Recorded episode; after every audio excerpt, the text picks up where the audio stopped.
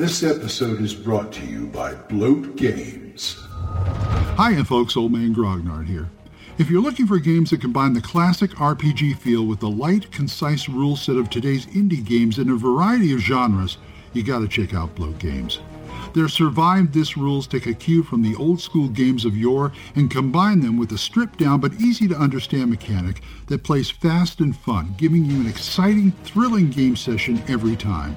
Whether it's fighting off zombies, swinging a great axe and slinging spells in dark, dangerous, creature-filled forests, riding your 10-speed bike through monster-infested suburbs, or keeping the city streets safe from superpowered menaces, the Survive This system is the one that'll keep your players coming back to the table. Check out these great RPGs, in addition to card games and other fantastic things they offer, at bloatgames.squarespace.com or at drivethrurpg.com. Bloat Games. The worlds are fiction, but the fun is real.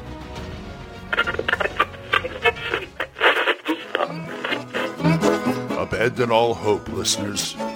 You're listening to Radio Grognard, the OSR podcast about stuff, with your host, Glenn Hallstrom. Hiya, folks. Old Man Grognard here. Hope you're all doing well, as am I. And it's going to be a, I don't know, kind of a gray day today. You know, coming up on Christmas, that happens, you know. And what is going on with you people? Actually, what is going on? I'm thinking back about the Monday game that I've talked about before. And something happened there that I think I ought to talk about because it may happen in your game. Not a big thing, but you know, it's just something you have to think about when you run the game as a game master. And that is stopping in the middle of an encounter. And I'm talking about, I'm not talking about your ordinary, you know, a couple of orcs encounter or just some role playing encounter. So I'm talking about some significant encounter, fight, whatever. And what you do if you have to break it off in the middle of it, which happened with ours because we had this great climactic fight and we had to stop in the middle of it because we ran out of time because it was like late people had to this is this is a down this is a this is a negative of the Monday game because everybody has to work in the morning, so we we only play up until a certain time. But uh, we try and make that into a positive because we can pack more into like two or three hours than I think most groups can pack into. You know, we, we get a lot of, we get a lot done in these sessions. We get, and if we don't over the course of so many weeks or months, it's a big adventure it can be a big adventure, but I digress. Okay, we, we ended up at this climactic battle. We had to stop in the middle of it because, and we even ran over too. We ran like 30 minutes over. And finally, you know, the, the GM said, look, guys, anybody, you know, we can go on, but I really need to, do you, anybody, you guys need to go to work I, tomorrow. I need to go to work tomorrow. I need to get to bed, all this other stuff. So we stopped. And what do you do if you have to stop in the middle of something like this? To continue the next time. Okay?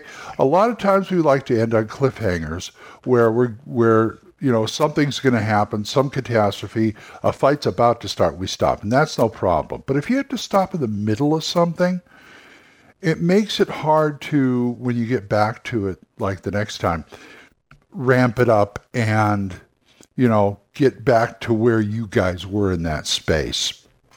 So, I do have three suggestions here. First of all, notes. As a GM, are you taking notes? I know I don't all the time. So you you should at the end of the night you should go, okay, just write down if not the character's name, the player's name, just for their character. Just say they're doing this, they're doing this, they're doing this, this is what's happening. And and also the notes for your bad guys. This is what's happening. Oh, just let's be one line. Just something this is this is the whole thing about lazy dungeon mastering. For me it's like you're giving your brain kind of clues. You're not writing everything down slavishly but you're doing like bullet points just so you can go aha i remember that. That's the whole key. So first off is your notes. Secondly you or one of your play, or if you ask one of your players, if you're doing maps, and you should be at this point, I don't know of any game that can do theater of the mind at a big climactic battle. There may be out there, you know, you can tell me different, but this is what I feel. But have somebody take a picture of the map and where everybody is. I know my friend Matt, when he does that, he takes several pictures during the game, but if something is in the middle of it, he'll take a picture of it. And you can see what the layout was, you can see where everybody was. And if you don't have your phone with you, or God forbid you don't have a smartphone, you know, just say, "Hey, uh, Fred, could you, you could you take a picture of this and send it to me, or something like that?" And you know, that's that's what you should do. I mean, I really feel strong. Okay, let's go back. Let's go now to the next session. The next session, what you do when you guys get together is you back it up a bit. And what I mean by that is say back it up, say a turn. Okay? Because if you remember, you don't remember, but I mean those old those old black and white serials, movie serials they used to play in movies back in the 30s and the 40s and the 50s. Okay, you want to be able to back they back it up when they say you know if you remember last time blah blah blah and then they will like back it up say a minute.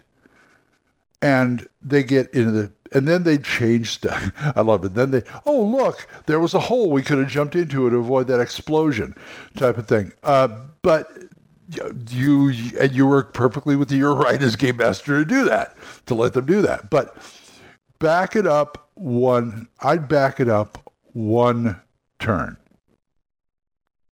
And I say, okay, this is what happened. And if something major happened at the end of the thing, you're going to back it up and it's going to happen that. I, yeah, it's, I'm kind of of two minds like, are we going to re-roll that or not? But I would make it happen the same way. But this gives a chance, this gives you a chance to one, refresh it in your mind, two, refresh it what's happening to the PC for the PCs, and three, I would give them a break and do like the old serials do. And okay, is there anything you guys want to do that you didn't do? One, th- and I would go, I would go around the table. One thing that you would have done had you know, you know, that kind of thing. Because to me, I love the old pulp serials and things like that. I just like I, I, I like that kind of thing. So, you know, I let them be big damn heroes and say, okay, oh, I wanted to do this thing. I, I, I don't want it to be major. You know, nothing like, okay, I'm going to cast darkness over the area or something like that, although that is within the realm of possibility. But nothing that's going to affect what happened up to that point in a major way in a major way. If it gives them an advantage, fine, going forward. But I'm not going to let somebody like, oh, I wanted to throw my teleport spell on the on the villain to teleport him away. No, that's not going to happen. But I would give them say, okay, around the table, what one thing would you have done in this situation had you Uh, had you you know that basically they know it's going to happen. Okay it happened last week. They know it's going to happen. So let them give them that give them that slight advantage and then go from there. That way also it captures the the the feeling the urgency the the excitement of what's going on because that's what you want because you just want to pick up where you you pick up where you left off. Oh, oh yeah, yeah, yeah. So this way, it, it it it recaptures the excitement and also reinvests them into what's going on, and that's the whole point. You want to reinvest them into what's going on. So make sure you have your notes from last time. Take pictures of your map, and when you get there, back it up a bit. And I think that will that will work out fine.